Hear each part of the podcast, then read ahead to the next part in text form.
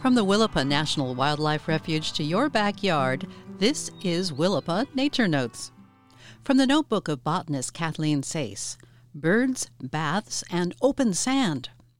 If your yard feels too quiet in the summer after nesting is done, think about installing water baths and a patch of sand for entertainment, but only if you do not have outside cats in your neighborhood. After digging out old lilac shrubs last summer to make way for a new prairie turf, which we waited until fall to plant, we discovered that sand bathing is a favorite activity for young birds.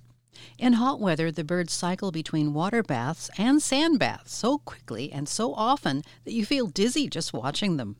Almost every bird species that regularly visits our yard made the rounds between the sand and the baths. These included white crowned sparrows, gold crowned sparrows, song sparrows, dark eyed juncos, and house sparrows, young spotted towhees, red house finches, purple finches, American goldfinches, red winged blackbirds, brewer's blackbirds, and European starlings also came and enjoyed the amenities. Birds came to the baths so often that we cleaned and refilled them three or four times a day. Note to anyone adding a new bird bath to their yard Starlings are group bathers and can empty a full bird bath in less than a minute.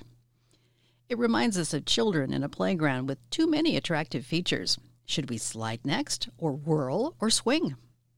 Sand and water baths help keep birds clean, which is essential for strong feathers and healthy skin. For small birds, don't use deep baths. Less than three inches of water in a gently sloping bowl or shallow pan is best. Keep the water clean Empty the bath whenever it is dirty and scrub it out every day in warm weather. The only bird that did not make the rounds was the neighbor's Indian peacock. He used only the sand bath. None of the water baths was big enough for him.